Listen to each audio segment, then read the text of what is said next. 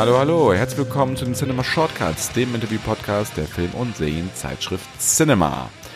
Heute ist eine ganz besondere Folge, ihr habt es sicherlich schon gemerkt, die 118 ist schon ein paar Donnerstage her mit Thorsten Sträter. Jetzt kommt die 119, allerdings in etwas neuem Gewand, denn ich übergebe diesen wunderschönen Podcast nach all den Jahren an meinen Kollegen Oliver Nölle, weil ich nämlich Cinema und TV-Spielfilm verlassen werde und in dem Fall jetzt auch schon verlassen habe. Ähm, Olli ist schon mal da. Guten Tag, Herr Nölle. Guten Tag, Herr Schulze. Ihr kennt Olli ja von den Cinema Classics von dem Podcast und er switcht jetzt einfach mal rüber zu den Shortcuts und erzählt doch mal, was uns oder was die Hörer und die Hörerinnen in deiner allerersten Folge erwartet. Ja, meine erste Folge ist dann ja insgesamt die 119, wenn ich eben richtig zugehört habe. Du bist perfekt vorbereitet, kann man nicht anders sagen. Ja, genau. Sehr schön. Ja, erstmal muss ich sagen, es ist mir eine große Ehre, Shortcuts weiterführen zu dürfen, äh, mit einem lachenden und einem weinenden Auge, weil du Cinema und TV-Spielfilm verlässt. Aber wir schauen in die Zukunft. Die Nummer 119, äh, was erwartet uns? Ich spreche mit dem Regisseur Peter Torwart, einigen oder vielen sicherlich bekannt äh, durch seine Filme wie Bang Boom Bang oder Nicht Mein Tag. Ähm, zuletzt hatte er ja für Netflix diesen Vampirfilm gedreht, Blood Red Sky. Und jetzt kommt am 26. Mai auf Netflix sein neuester Film heraus, Blood and Gold. Das ist so eine Art Westunde. Der Mann ist ja sehr auskunftsfreudig. Äh, Philipp, das hast du auch schon erlebt vor zwei Jahren. Ja, er war zweimal zu Gast schon, so Blood Red Sky und dann haben wir noch in einer anderen Folge vorher über Bamboo Bang gesprochen. Ja, stimmt. Und äh, ja, der Mann hat viel zu sagen und hat es auch getan. Ja, wer Lust hat, hört mal rein. Folge 119 mit Peter Torwart kann ich euch wirklich auch nur empfehlen, weil es ist ja so ein bisschen so eine Nazi-Ploitation Story und erinnert doch oftmals an Inglourious Bastards. Und genau darum geht es ja auch. Unter anderem, ähm, dass die Idee zu Blood and Gold schon vor Inglourious Bastards geboren wurde, aber damals nicht finanziert werden konnte. Also insofern hört auf jeden Fall rein. Super Interview und ein super Einstand für dich, wie ich finde, Olli. Ich wünsche dir ganz, ganz viel Spaß dabei und euch allen jetzt viel Spaß mit Peter Torwart. Ja, ich sitze hier mit, wie ich finde, einem der interessantesten Regisseure in Deutschland, der wenige Filme macht, für mich leider, ähm, aber dafür finde ich absolute Top-Filme und ähm, wir wollen heute sprechen ähm, über deinen neuesten Film, Peter Torwart, Blood and Gold. Und wenn ich das richtig ähm, gelesen habe, ist morgen die Weltpremiere. Ne? Bist du schon aufgeregt? Du aufgeregt bist. Ich habe das bis vor kurzem noch gar nicht so richtig mitgenommen, weil jetzt so viele andere Dinge anstanden. Also tatsächlich haben wir morgen die Premiere im Rahmen des Fantasy Filmfests, also Fantasy Filmfest Nights. Und das Schöne ist, dass der Film nicht nur jetzt hier, ich bin hier direkt hier, da unten, ich weiß nicht, da sieht man da unten den Zoopalast. Ich bin hier direkt hier im Hotel gegenüber untergebracht. Äh, dass der Film nicht nur im Zoopalast läuft, da vor 800 Leuten, sondern auch in Hamburg, Köln, München, Nürnberg, Stuttgart und eine Woche später noch in Frankfurt. Und äh, was mich jetzt gerade so ein bisschen nervt, muss ich zugeben, dass es wahrscheinlich morgen keine 800 Leute werden werden, weil ich äh, von ganz vielen leider gehört habe, die wegen des Bahnstreiks jetzt morgen nicht anreisen können in Berlin. Ist ein bisschen schade, jetzt irgendwie gerade Leute, auf die ich mich gefreut hätte, aber ist halt so gibt natürlich Tragischeres, aber trotzdem ist es irgendwann nervig so. Ne? Also gerade wenn man jetzt natürlich jetzt einen großen Tag hat und viele Leute, die einem bedeuten, jetzt dann doch nicht kommen können, das ist, äh, das versauert jetzt so ein bisschen, aber ich denke, dass es morgen alles wieder vergessen wird. Trotzdem ein toller Tag. Hm. Ja, zu dem Film, ähm, der startet auf Netflix am 26. Mai, Blood and Gold. Genau. Ganz kurz äh, werde ich den Inhalt mal ähm, darlegen. Ich habe ihn schon gesehen, ich finde ihn super. Danke, das freut mich. Der Film spielt im Frühjahr 1945, also Deutschlands kurz vor Ende des Zweiten Weltkrieges.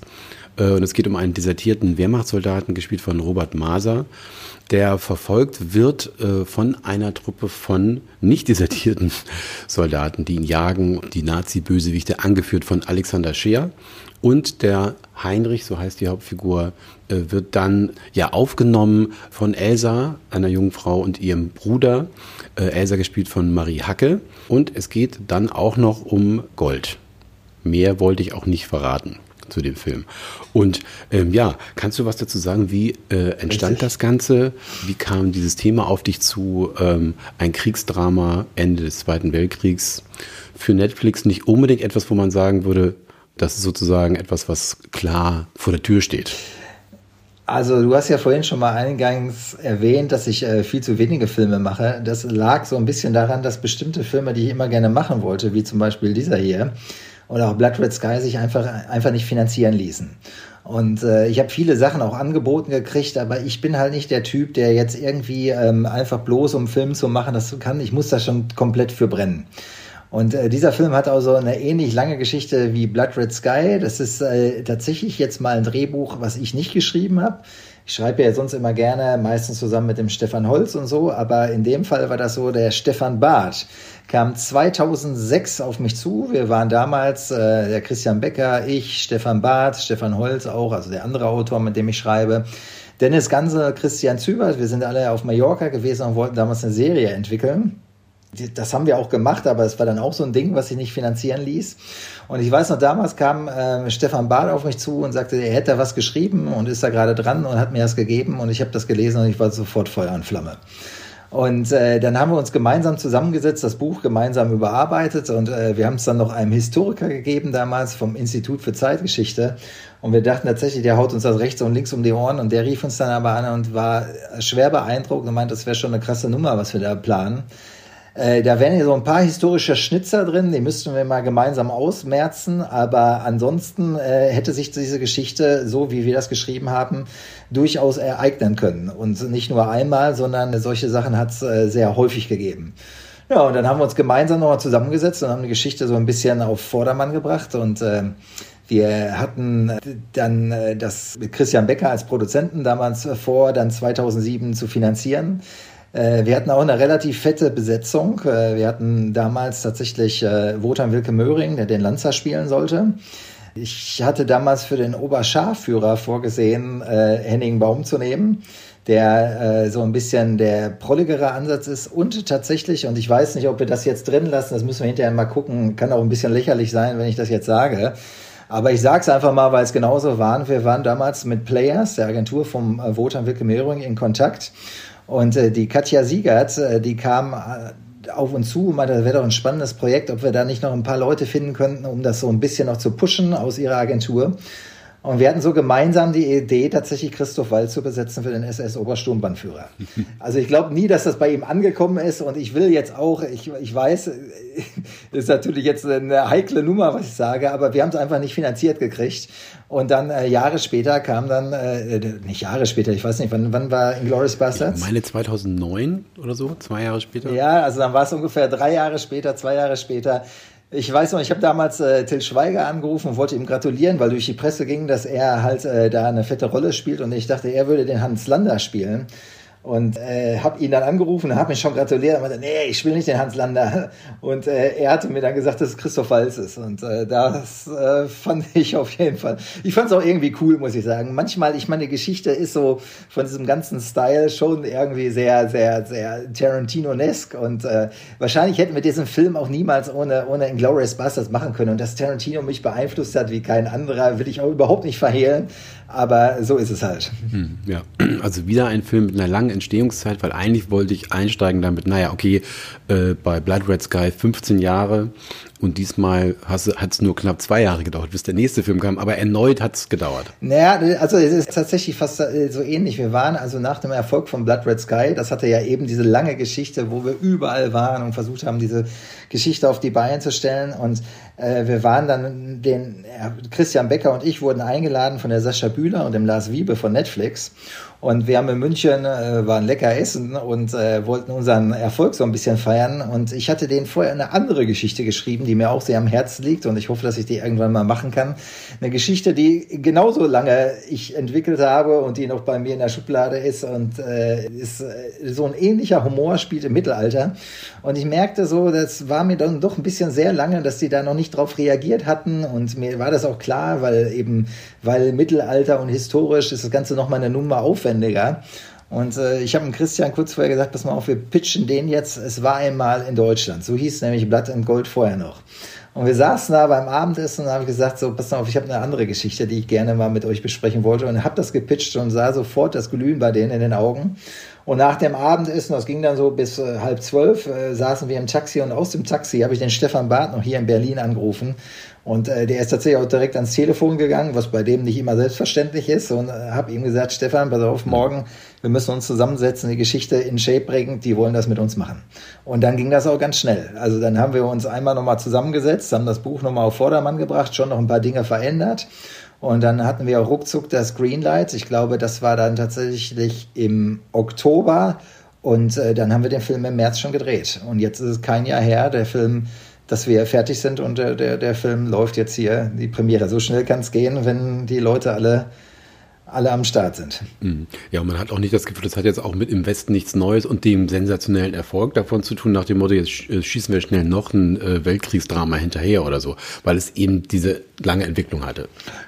Nein, das, also ich, das, die waren einfach begeistert und äh, ich meine, der Film ist ja auch ganz anders als im Westen nichts von Neues. Also nicht nur, dass es jetzt im Westen nichts Neues ist, ja der Erste Weltkrieg. Wir befinden uns jetzt hier mehr Ende des Zweiten Weltkriegs, das ja schon gesagt. Aber wir haben natürlich einen ganz anderen Ansatz und deswegen finde ich, ergänzen sich die Filme eigentlich auch ganz gut und kommen sich in dem Fall gar nicht in die Quere. Und äh, wie gesagt, Sascha und Lars und äh, das war eine tolle Zusammenarbeit bei äh, Blood Red Sky. Nicht nur, nicht nur der Erfolg, den keiner so vor Augen hatte, dass das Ding irgendwie äh, cool ankommt, hatte ich doch schon im Gefühl so, aber dass der so weltweit so ein Erfolg werden würde, das, das war mir nicht bewusst. Aber äh, so hat sich das eben ergeben. Ne? So, ähm, äh, also äh, das war einfach auch eine, eine, wirklich eine coole Zusammenarbeit in jeder Hinsicht und das haben wir hier jetzt wiederholt. Meistens denkt man ja so, was einmal klappt, muss nicht unbedingt zweimal klappen, aber ich kann nur vollstens sagen, dass das jetzt wieder eine total äh, äh, super Zusammenarbeit war. Es hat echt Spaß gemacht auf jeder Ebene und ich, ich hoffe, dass äh, wir diesmal wieder erfolgreich sein können damit. Mhm. Über deine Vorbilder hast du schon äh, angefangen zu sprechen. Tarantino ist natürlich klar, deshalb sehen wir auch Totenköpfe auf den Motorrädern im Film. Bisschen Italo-Western merkt man natürlich äh, Blood and Gold auch an. Hast du auch vorher noch andere Kriegsdramen, Kriegsgeschichten dir angeschaut oder waren das auch Einflüsse? Kannst du noch ein bisschen mehr vielleicht dazu sagen, was dich so da äh, vorab beeindruckt hat? Ja, also ich sag mal so, äh, Steiner, das Einzelne Kreuz, also all diese Sachen, die aus dieser Zeit spielen, die, die habe ich jetzt nicht alle nochmal studiert. Ich habe die alle mal gesehen und das hat sie mich natürlich geprägt, wie natürlich auch die ganzen Sergio Leone-Streifen. Also nicht umsonst ist es ja auch bei uns kein Kriegsfilm, sondern letztendlich, so beschreibe ich den Film auch immer, es ist ein Western, der nicht in Amerika spielt, sondern in Deutschland in den letzten Tagen des Zweiten Weltkriegs. Und äh, ähm, ich sag mal, der Totenkopf auf dem Motorrad, das ist jetzt äh, natürlich klar, das hat diesen ganzen Tarantino-Vibe, den ich ja auch wirklich cool finde. Aber Filme wie Mad Max und so haben uns natürlich auch beeinflusst und wir haben sehr viel gesehen, also nicht nur ich, auch der Stefan Barth und Christian Becker und äh, das sind alles Filme, die uns geprägt haben und äh, denen wir jetzt auch dann äh, mit äh, dem Film irgendwie auch gerecht werden wollten. Also zumindest ist das unsere Hommage an dieses Genre. Mhm. Was kannst du zum Casting sagen? Sind ja in den beiden oder drei Hauptrollen doch vergleichsweise eher unbekannte Gesichter. Also ganz spannend, Robert Maser, Marie Hacke finde ich sensationell äh, in dem Film. Wie war das mit dem Casting? Ist ja ähm, kein, keine einfache äh, Geschichte und glaube ich, hast du auch mal gesagt, für dich auch nicht so einfach, Casting. Nein, Castings sind natürlich immer, ich kenne das ja dann irgendwie, ja dann, also äh, meine Frau ist Schauspielerin, ich weiß dann halt immer, unter welchem Strom man steht und äh, das ist für mich als, als, als Regisseur fieber ich mit jedem mit, der ins Casting kommt.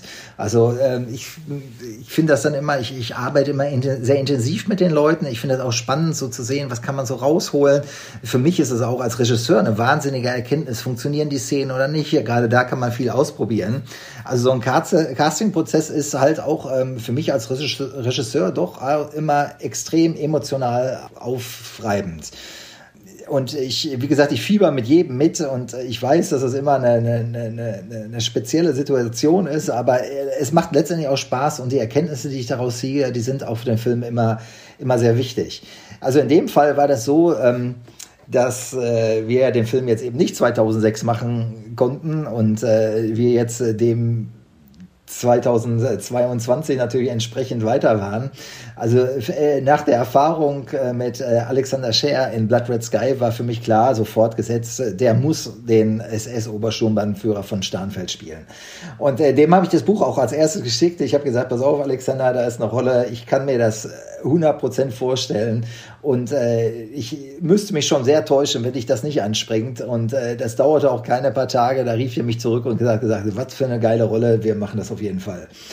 Die anderen Rollen waren nicht so klar. Und ich fand es aber auch toll, dass Netflix da auch sehr offen war und äh, gar nicht jetzt darauf bestanden hat, dass wir jetzt äh, da bekannte Gesichter nehmen müssen. Und äh, wir haben äh, gerade die Rolle des Heinrich doch ein sehr großes Casting gemacht, wo sehr viele Leute kamen und äh, ähm, viele Schauspieler, ich auch viel ausprobiert habe. Und tatsächlich äh, war Robert Maser, also das Casting hatte jetzt in dem Fall Cornelia von Braun gemacht, äh, die ja jetzt auch schon äh, ein bisschen, sag ich mal, reifer ist und äh, auch aufgrund ihres Nachnamens tatsächlich ähm, von Braun äh, verwandt ist mit Werner von Braun und auch sich sehr gut mit Geschichte auskennt.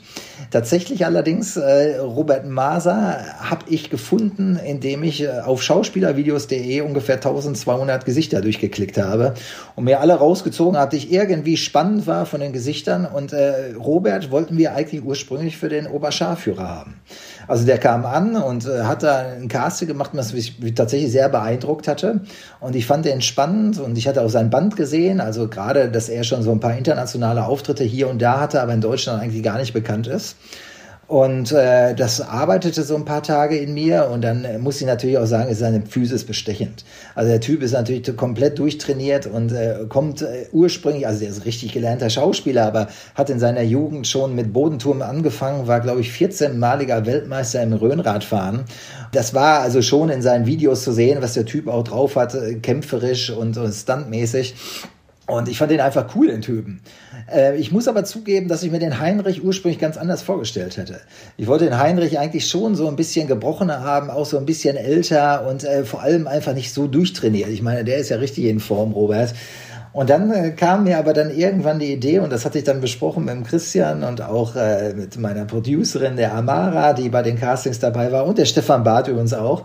Und habe gesagt, naja, wenn wir den nehmen, der sieht natürlich aus so wie so ein bisschen der Parade-Aria, äh, in Anführungsstrichen, wie sich so die die Nationalsozialisten den vorgestellt hätten. Und dann habe ich gesagt, dass ich finde das vielleicht gar nicht so blöd, weil wenn so einer wie der desertiert, dann ist dann der von Starnfeld, der SS-Mann, doppelt angepisst, dass eben so einer von der Fahne geht. Und dann äh, so ein bisschen, so haben wir noch ein bisschen was an der Rolle geändert und haben die Dialoge noch ein bisschen angepasst und äh, dann ging das für mich auf und vor allem, ich will jetzt nicht zu weg, viel zu wegleben, aber Robert verkörpert natürlich so ein bisschen so ein Typ und er kommt am Anfang schon wie die Kampfmaschine so rüber, aber äh, ganz am Ende wird das nicht so eingelöst. Also es gibt da nochmal einen Twist in der Geschichte und das hat es für mich dann äh, das war genau der Clou, warum ich gesagt habe, okay, dann, dann, dann nehmen wir Robert. Und äh, dann hatten wir einen anderen Kollegen, den ich äh, tatsächlich auch, der einen kurzen Auftritt bei Blood Red Sky, und zwar der Florian Schmidtke. Florian Schmidtke ist der Air Marshal, der lustigerweise vom Alexander Scheer wiederum das Auge ausgestochen kriegt in Blood Red Sky. Und äh, ich fand den Robert, ich fand den, den Florian super. Der hatte nur eine kleine Rolle und ich weiß noch, dass der bei Blood Red Sky, um unbedingt dabei zu sein, irgendeinen anderen Dreh komplett abgesagt hatte, wo er eine große Rolle hatte, weil er unbedingt dabei sein wollte und weil er so ein Fan von Bang Boom Bang war. Und in dem Fall muss ich das sagen, hat sich das voll ausgezahlt. Er ist mir in Erinnerung geblieben. Und äh, den äh, hatten wir dann äh, im Casting dann für den Oberscharführer und da sind sich Robert und er begegnet. Ich versuche das immer eigentlich nicht so, aber wir haben mit Robert noch ein paar mehr Durchläufe gemacht und da ging die Tür auf und da fielen die beiden sich in die Arme, weil die sich gerade kannten, die hatten gerade zusammen äh, die Barbarians gedreht. Und äh, die hatten sich wohl da am Set angefreundet und als die sich in die Arme fielen, da wusste ich, das ist unsere, unser Traumpaar, die beiden. Also äh, Robert als der, der Deserteur Heinrich und ähm, Florian Schmidtke als der Oberscharführer und die beiden sind auch von der Körperlichkeit sehr ähnlich und sind ähnlich fit. Na, Robert würde ich sagen ein bisschen mehr, aber ähm, das war auf jeden Fall der Ansporn dann für den äh, Florian Schmidtke nochmal alles zu geben und das hat sich komplett ausgezahlt. Also das hat äh, absolut Spaß gemacht mit den beiden. Und Marie Hacke tatsächlich ist mir in Erinnerung geblieben aus dem Casting von Blood Red Sky. Wir hatten ähm, äh, da auch ein sehr aufwendiges Casting gemacht und immer wieder mehrere Durchläufe und ich glaube insgesamt sicherlich 50 Schauspielerinnen gecastet für Black Red Sky.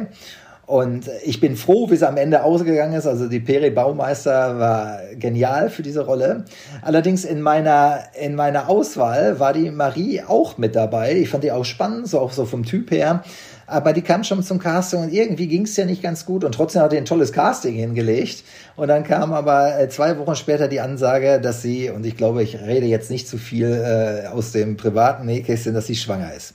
Damit ist sie also bei uns rausgefallen, aber mir ist das in Erinnerung geblieben. Und jetzt haben wir sie für Blood Red Sky, äh, für Blood and Gold wiedergeholt. Und auch die Nummer geht komplett auf. Und auch da die Chemie mit Robert.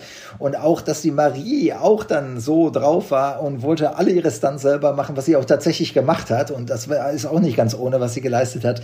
Das hat sich hier äh, beim Drehen voll aus ausgezahlt. Also es war für mich als Regisseur geil.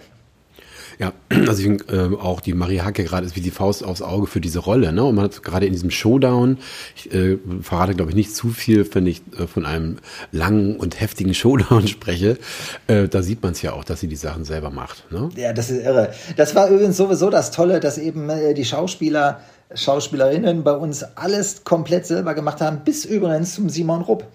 Also äh, der äh, Simon, äh, über den werde ich sicher gleich auch noch mal was erzählen, aber unsere Schauspieler und Schauspielerinnen waren hier komplett Feuer und Flamme und haben vorher trainiert und alles gegeben. Wir hatten dann auch ein tolles Stunt-Training dann mit der Stunt-Unit in Tschechien und wir hatten dann noch einen Jetzt muss ich mal kurz nachdenken, wie er sich denn eigentlich nennt. Also es ist jetzt ein Fight Designer, glaube ich, also kein Coordinator. Den Wiener Tran, der auch mittlerweile große internationale Sachen macht, der lustigerweise aber aus Mönchengladbach hinter Köln kommt, der dann vorbeikam und es war eine, eine irre Zusammenarbeit und wir haben äh, Wochen vorher schon in der Turnhalle geprobt, die ganzen Kämpfe uns ausgedacht, wie kann das dann hinterher funktionieren, dass es auch handmäßig aussieht. Der Marc Achenbach, zu dem ich sicherlich auch noch mal was erzählen werde, unser DOP, war auch mit dabei und ähm, also unser Kameramann in dem Fall und äh, das war irre, wie sich das ergeben hat und das hat so eine tolle Dynamik ergeben und ich äh, denke, dass man das auch in dem Film sieht. Hm. Genau, zu dem äh, Dreh am Set und äh, in Tschechien kommen wir gleich noch. Was ich auch interessant finde, ist in den äh, Nebenrollen viele interessante deutsche Gesichter, die man kennt, die man aber in dem Film auf den ersten Blick gar nicht erkennt. Also ich weiß gar nicht, wollen wir das jetzt, wollen wir den Namen nennen oder wollen wir einfach versuchen? Ja, du, du von mir aus gerne. Wir haben ja noch ein bisschen Zeit hier. Ich finde es spannend. Also es ist ja schön, wenn man weiß, äh, Christian Kamann, Jochen Nickel spielen mit, aber irgendwann fragt man sich, wo sind die denn? Ähm, und das fand ich super, dass man die nicht auf den ersten Blick äh, erkennt, so ein bisschen so ein So-Spiel und dann natürlich da, da ist er ja. Also großartig. Das ist natürlich immer toll in diesen historischen Sachen. Gerade mit Christian Kramer und Jochen Nickel hatte ja schon öfter zusammengearbeitet. Und äh, das hatte hier auch super gepasst. Ich meine, Jochen dann so, ne, ist natürlich auch einfach toll gealtert, muss man jetzt sagen. Bang Boom Bang ist jetzt auch ein paar Jahre her, aber jetzt mit so einem langen Rauschebart und so. Und das passt einfach voll in die Zeit. Beim Christian Kramer muss man sagen, der hatte ja so eine ganz tragische Geschichte. Den hat ja tatsächlich Corona ziemlich umgehauen und äh, der lag drei Wochen im Koma. Und äh, der hatte dann halt auch so Narben im Gesicht, die wir noch so ein bisschen verstärkt haben, weil wir haben das dann äh, so behauptet, als wären das äh, Narben vom akademischen Fechten dann hinterher, so, weil das auch gut in die Zeit passte. Die hatte er noch von den Beatmungsschleuchten, als er im Koma lag. Und äh, er hatte dann auch einigermaßen Gewicht verloren, aber auch das passte wieder gut in die Zeit. Und er hatte jetzt auch so ein bisschen was äh, Gebrochenes, was äh, für die Rolle auch sehr toll war. Also ähm, mir macht das ja immer Spaß, dann auch wieder mit Leuten zusammenzuarbeiten, die ich gut kenne von früher und aber auch wieder neue Leute zu entdecken. Und in dem Fall hier war das ähm, auf jeder Ebene einfach, äh, einfach spaßig. Hm. Blood and Gold auch komplett in Tschechien gedreht? Ähm, oder wie habt ihr das gemacht? Das aufgeteilt? Ja, ja, ja, wir haben alles komplett in Tschechien gedreht. Wir haben die Innenaufnahmen sehr viel in der Nähe von Prag gedreht, weil wir das von Prag aus bedienen konnten. Die Serviceproduktion, äh, Sirena-Film, mit denen ich auch schon Blood Red Sky gemacht hatte und tolle Erfahrungen gemacht hatte, die sind eben based in Prag und wir haben also ähm, die ganzen Innenaufnahmen und natürlich, das konnten wir einfach bedienen. unser Team wohnt hauptsächlich in Prag, haben wir dann in Prag gedreht und äh, sie, wir haben dann Wisluni entdeckt. Das ist ein Ort im Norden von Tschechien, eigentlich sehr nah an der deutschen Grenze Richtung Chemnitz. Und äh, der Ort ist im ehemals sudetendeutschen Land. Und äh, das ist so eine ehemalige aufstrebende Bergarbeiterstadt gewesen im Erzgebirge. Und hieß ursprünglich Sonnenberg. Und nach dem Krieg sind die ganzen Deutschen vertrieben worden und äh, da lebten ursprünglich mal 1800 Leute oder so. Also groß war das nie, aber heute leben da bloß noch 300 Leute. Und ich muss schon sagen, dass die äh, Stimmung in dem Dorf extrem deprimierend ist. Also es sind hauptsächlich auch ältere Leute und ähm, die meisten Häuser sind gar nicht bewohnt und verfallen. Trotzdem haben die, glaube ich, mit EU-Geld jetzt gerade, das war für uns jetzt ein bisschen blöde, äh, die Straßen alle neu geteert und ein paar Dächer sind gemacht worden. Die Straßen mussten dann alle ausgestattet werden mit Kopfsteinpflaster, sind so Tatanmatten oder so Gummimatten, die ausgelegt wurden.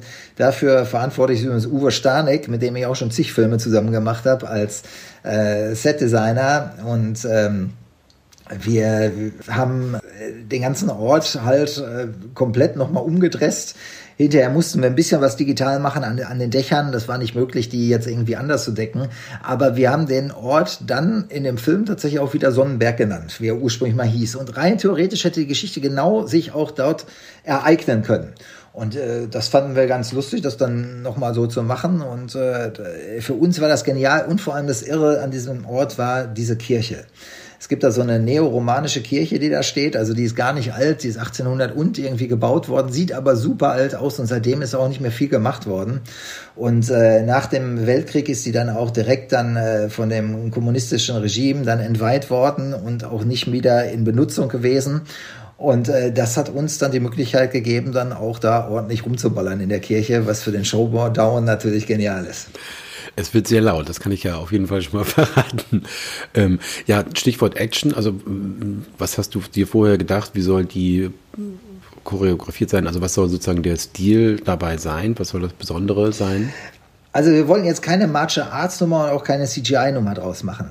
Also es war schon klar, dass diese, diese Kämpfe halt sehr handmade aussehen sollen. So, ne? Und trotzdem hatten wir auch hier das Konzept, und jetzt kommt der Marc Achenbach dazu, mit dem ich äh, vor Urzeiten mal eine Werbung gemacht habe. Und es war gar nicht visuell sowas Aufregendes, sondern das waren eigentlich damals Jürgen Klopp und Franz Beckenbauer von einer weißen Leinwand, die wir da mit drei Kameras gleichzeitig fotografiert haben oder der Marc das gemacht hat, aber ich fand den super entspannt und äh, nachdem er der Yoshi, mit dem ich Blood Red Sky gemacht hatte, dann äh, eine Absage leider erteilt hatte, weil der drei Filme in Folge gemacht hatte und jetzt erstmal wieder die Batterien auftanken musste und auch privat erstmal ähm, sich der Familie wieder widmen muss, verstehe ich auch total, äh, habe ich den Marc Achenbach angefragt und das ging auch super, super glatt auf. Das Schöne war, ich war ja jetzt hier gar nicht so stark in das Drehbuchschreiben involviert. Das hatte tatsächlich alles der Stefan Barth gemacht und konnte mich dann äh, mit dem äh, Marc ein bisschen mehr drauf einlassen, noch auf die ganzen Auslö Auflösung und auf Storyboard zeichnen, was wir dann viel gemacht haben mit einem Storyboard Artist aus Köln und dann alles übers Internet remote mit dem Axel Stein-Hanses. Und das hat toll gebau, äh, ge gepasst. Also wir haben gerade von den Action auf äh, von den Action-Sequenzen sehr viel gestoryboardet und wie ich schon vorher gesagt hatte, dann auch äh, in dieser Konstellation mit den tschechischen Stuntleuten, mit dem Vidan und äh, Marc und ich und natürlich Robert, der da auch wahnsinnig erfahren ist, was da angeht und auch uns seine Ideen alle mit reingegeben haben, haben wir dieses Konzept entwickelt. Und äh, das haben wir schon vorher als Previous alles aufgenommen, zusammengeschnitten, dass wir in etwa wussten, wie das aussehen würde. Und daraus hat sich ja auch die Erkenntnis gegeben, das ist dann wieder unser Line-Producer gewesen, der äh, Mark Nolting, der dann gesehen hat, äh, wie aufwendig das Ganze wird und uns dann auch sofort gesagt hat, dann macht das auch keinen Sinn, dass wir jetzt weiter nach einem Bauernhof suchen, weil ein großer Kampf spielt oder findet in Elsass Bauernhof statt. Und äh, deswegen haben wir den auch komplett nachgebaut. Also wir haben da ein schönes Tal gefunden, hat eine Hütte reingezimmert und haben das dann auch gleich so gebaut, dass es für unsere Kampfaktion, was wir da machen, genau passend ist. Hm. Was ich erfrischend finde, ist, dass der Film äh, mit 98 Minuten absolut knackig ist. Ne? Also oft hat man ja das Gefühl in den letzten Jahren, Jahrzehnten, dass äh, viele Regisseure, Produzenten das Gefühl haben, sie müssen immer über zwei, zweieinhalb Stunden gehen, damit irgendwie das Publikum vielleicht am Ende, ähm, selbst wenn ein Film nicht ganz überzeugend ist, das Gefühl hat, man hat zumindest ordentlich Masse, ordentlich Zeit bekommen. Und äh, wie war das hier? Weil ich finde es einfach gut, kurz knackig, das ist die Geschichte. Also der, ich sag mal so, der, Stefan Barth schreibt im positiven Sinne sehr schnörkellos. Äh, wir haben natürlich noch sehr daran gefeilt und ich glaube, diese ganzen, äh, dieses Augenzwinkern und diese äh, speziellen freakigen Momente, die sind schon über mich reingekommen. Das war immer lustig, weil ich äh, habe ihm äh, dann äh, nochmal meine Ideen erzählt und er hatte mich dann immer so angeguckt und ein ganz gutmütiger, witziger Typ und er kratzte sich immer im Bart. Ah, ich weiß nicht so richtig, aber ich da, wusste am nächsten Tag ist der Groschen gefallen und dann konnten wir immer dann noch einen draufsetzen. Also so hat sich dann hinterher viel ergeben, aber das Buch war schon von vornherein sehr geradlinig, was ich ja auch äh, gut finde. Ich habe übrigens überhaupt nichts gegen lange Filme. Also ich finde, wenn sich ein Film trägt und so, sehe ich gerne lange Filme. Aber hier war es von vornherein so und äh, ist auch jetzt witzig, weil äh, Christian Becker jetzt äh, der hat schon vor irgendwann, das ist ja mit Netflix dann nicht immer ganz so, so üblich, aber Christian Becker möchte gerne mal dann eine Special Edition auf Blu-ray rausbringen und hat unseren Editor, den Knut Hake, angeschrieben, mit dem ich auch Blood Red Sky schon gemacht habe, und gesagt, er möchte doch mal bitte äh, sämtliche Szenen, die rausgefallen sind und Outtakes und äh, dann Extended Scenes alle schon mal in einem Ordner sammeln, damit wir die dann hinterher dann haben, wenn die auf Blu-ray rauskommen. Und wir haben tatsächlich gar nichts. Also es sind zwei Szenen, die sind hinten und vorne mal so ein bisschen gekürzt. Ansonsten ist es eins zu eins genauso, wie das Drehbuch war. Äh, das hat sich da auch ähm, wirklich ausgezeichnet, dass der Stefan Barth immer auch bei jeder Drehbuchbesprechung mit dabei war und vor allem bei der Drehortbesichtigung. Also wir hatten unsere erste Motivtour und das war ein bisschen hart, weil der Stefan Barth kommt tatsächlich aus Hagen. Ich komme aus Unna, das ist ja nicht weit weg. Wir wohnen beide schon lange nicht mehr da. Aber äh, Stefan Barth, äh, nicht, deswegen endet die Geschichte übrigens auch am Ende in Hagen. Also das ist die Geschichte, wo der, wo, wo ähm, der Heinrich herkommt. Und wir hatten genau kurz vor Weihnachten mussten wir diese erste Motivtour machen, die dann geplant war. Und ich habe gesagt, Stefan, ich muss dich dabei haben. Du musst das sehen, wir müssen vor Ort da sein und müssen uns genau angucken, wie man hier was machen kann und so. Ne? Und das äh, bringt mir äh, viel mehr, wenn du mit dabei bist. Außerdem können wir da schon mal Ideen gemeinsam vor Ort spinnen.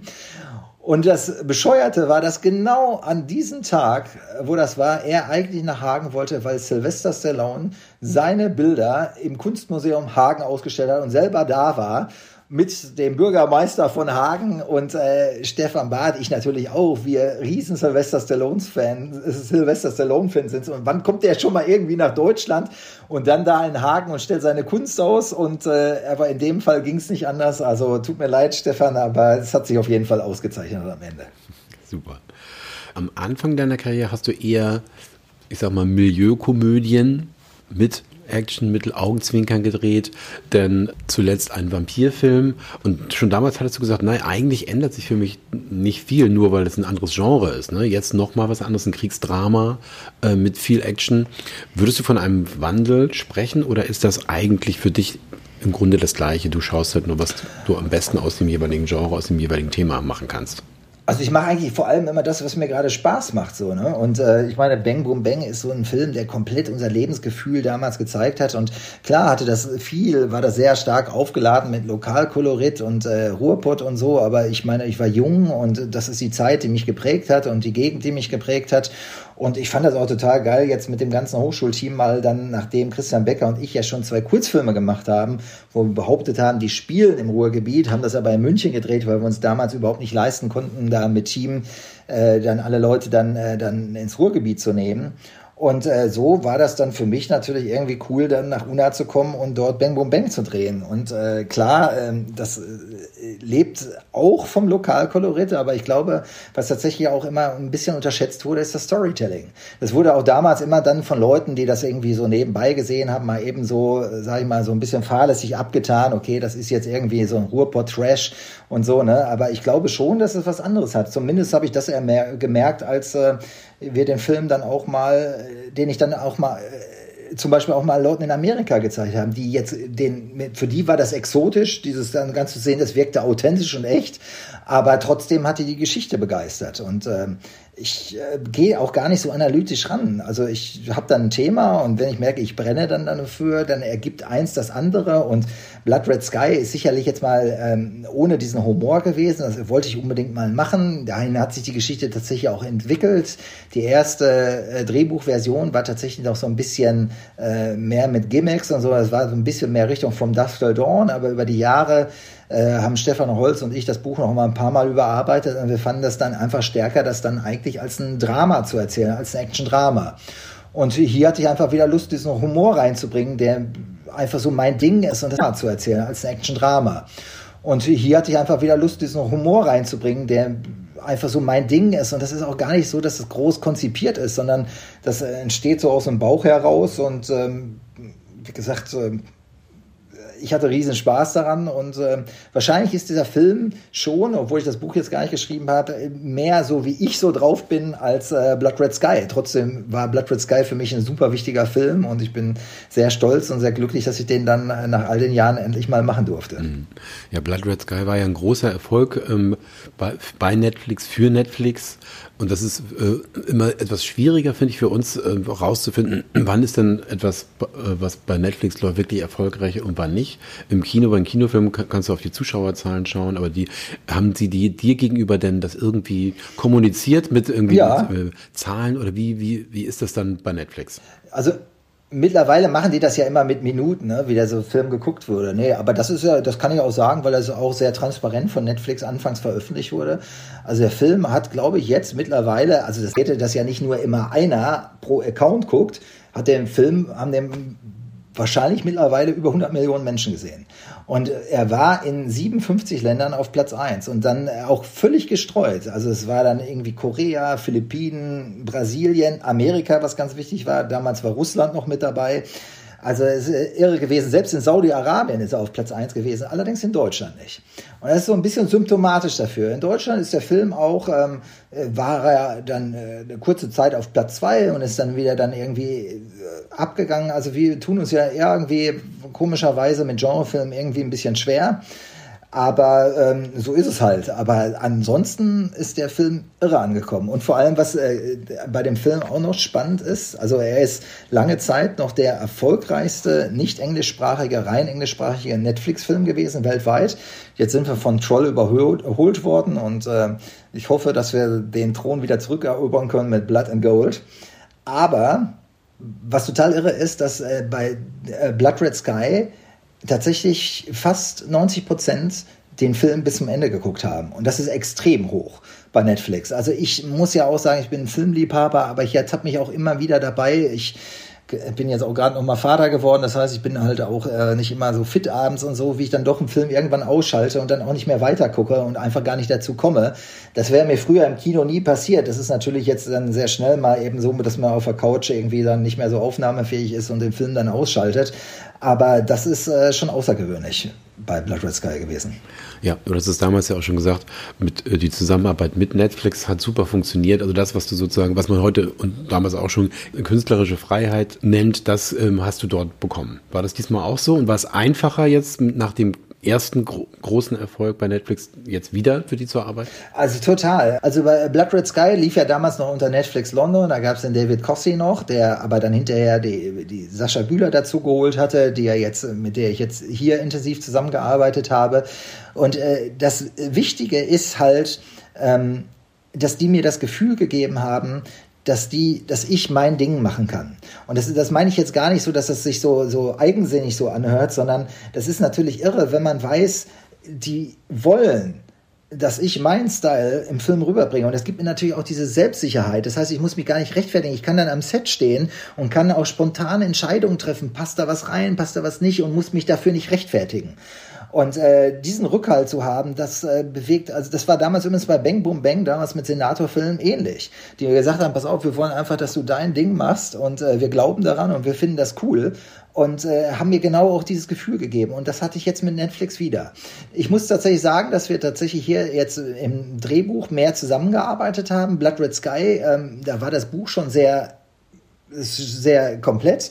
Ich weiß noch, der David Kossi rief mich einfach an und sagte, ähm, ich weiß, dass du über die ganzen Jahre, wo du versucht hast, dieses Buch irgendwie zu verfilmen, es allen immer irgendwie versucht hast, recht zu machen und es kursieren zig verschiedene Versionen. Schreib du doch mal bitte jetzt deine Lieblingsversion, schick mir die. Und die haben wir auch ziemlich genau so dann hinterher umgesetzt. Hier ist es so gewesen, dass wir tatsächlich, das Buch lag jetzt sehr lange und Stefan Barth hatte auch lange Zeit nicht dran geschrieben und äh, wir haben das nochmal frisch rausgenommen und dann sind ja auch 15 Jahre ins Land gegangen und da sieht man so eine Geschichte natürlich nochmal anders.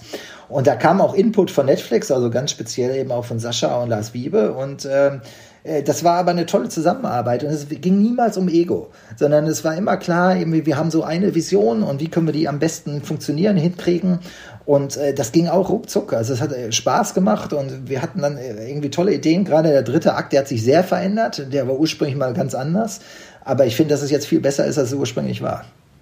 Wie konsumierst du denn selber Film und Serie? Versuchst du immer möglichst alles im Kino zu sehen? Du hast gesagt, du hast noch ein Kind be bekommen, dann wird es schwieriger abends.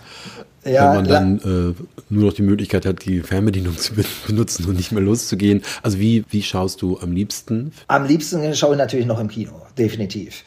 Und äh, ich hatte auch so ein kleines eigenes Heimkino, als ich noch in Köln wohnte. Jetzt bin ich aber mit meiner Familie nach München gezogen und da haben wir es irgendwie noch nicht geschafft, das irgendwie einzurichten. Da bieten sich die Räumlichkeiten, also ne, wir haben da viel Platz und so, aber trotzdem nicht so an, dass das dann hinhaut. Also deswegen gucke ich sehr oft tatsächlich jetzt hier, wie ich dich jetzt sehe, auf meinem Tablet. Das ist natürlich nicht so, wie ich es mir wünschen würde. Und äh, ich komme leider in letzter Zeit viel zu wenig dazu, was zu gucken. Aber klar, ich habe auch andere Verpflichtungen und ich habe jetzt auch noch den Film fertig gemacht. Ich hoffe, wenn jetzt die Premiere gelaufen ist, dann äh, kann ich ganze, meine ganze Watchlist mal abarbeiten, die ich dann doch noch habe, die ich noch nicht sehen konnte. Ja, wir haben schon angedeutet, sechs Filme leider bisher nur. Da fragt man sich natürlich, wie viele. Sind, sind das äh, sechs Filme? Ich weiß es gar nicht. Lass, lass mal gucken. Also jetzt mal die Kurzfilme weggelassen. Und war ja, was nicht passt, wird passend gemacht, der Kurzfilm um Mafia Pizza Razzia. Aber dann Bang Boom Bang. Äh, was nicht passt, wird passend gemacht. Goldene Zeiten. Nicht mein Tag. Der letzte Bulle. Blood Red Sky. Blood and Gold. Acht. Acht, okay. Hab ich mich verzählt. Ein Glück. Ja, also du, viele sind ja auch tatsächlich gar nicht so im Bewusstsein. Ne? Also ich sag mal so, gerade mit dem letzten Bullen ist halt so ein Ding. Ähm, ich habe äh, Christian Becker hat mich jahrelang immer versucht so, zu überreden, den letzten Bullen zu machen. Ich war aber an Blood Red Sky dran und irgendwann ist dann tatsächlich die Finanzierung wieder äh, zusammengebrochen und ich brauchte auch Kohle und so und äh, dann habe ich mir das Thema mal vorgenommen. Äh, Christian denkt da natürlich sehr produzentisch, er denkt Humor und äh, irgendwie und Ruhrpott plus Henning Baum, mit dem wir übrigens damals Christian Becker und ich noch vor der Filmhochschule, das ist ein Film, der jetzt hier rausfällt. Wir haben damals noch äh, so ein Pilot fürs Fernsehen gedreht, die zwei beiden vom Fach. Das ist nie veröffentlicht worden. Das hätte eine Serie werden sollen, aber dann hatte ich das Angebot bekommen, damals von Senator Bang Boom Bang zu machen. Das fand ich auch ein bisschen spannender, aber da hatten wir Henning Baum direkt von der Schauspielschule für geholt. Seitdem sind wir auch befreundet und ähm, ich habe dann, äh, dann irgendwann gesagt, ja gut, ich, ich gucke mir das mal an und ich kann aber wirklich einen Film nur so machen, wie ich den empfinde.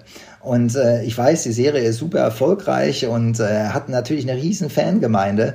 Und äh, trotzdem muss ich äh, so einen Film, wenn ich den fürs Kino mache, ich kann das dann, äh, ich, ich, ich muss das Ding machen, so wie ich das empfinde und wie ich das sehe. Und äh, der Verleih und äh, die Produktion und äh, auch der Fernsehsender sind da auch damals mitgegangen. Okay, die hatten jetzt nicht mehr viel äh, Chance, weil die hatten zwei Jahre lang, drei Jahre lang vergeblich versucht, ein Buch zu entwickeln, was Henning Baum gefiel.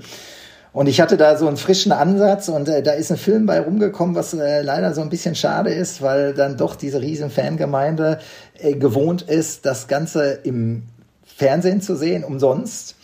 Und äh, dann gibt es natürlich auch immer die 10 Prozent oder vielleicht sind es auch ein bisschen mehr, die empfinden das als Blasphemie, wenn man irgendwas in deren Universum geändert hat. Ich kann das auch total verstehen. Trotzdem muss ich das so ehrlich machen, wie ich das sehe, empfinde. Und ich glaube, dass es ein riesen Potenzial gibt, die diesen Film nie gesehen haben, weil der komplett untergegangen ist, die äh, mehr so Cineasten sind und äh, sagen, sie gucken sich kein Fernsehding im Kino an so ist es halt so. Also wie gesagt, das ist ein Film, der, der so ein bisschen äh, nicht äh, direkt so mit mir verbunden wird, aber auf den ich auch stolz bin und der mir auch Spaß gemacht hat. Wie aber auch nicht mein Tag, was ja damals ähm, Roman war vom Ralf Fußmann, äh, was äh, ich damals mit äh, Moritz Bleibtreu und Axel Stein verfilmt hatte. Müsst ihr auch mal wieder sehen. Ähm, ich weiß nur, dass es extrem witzige Dreharbeiten waren. Also es sind, ich bin nicht ganz, ganz ähm, tatenlos gewesen zwischendurch.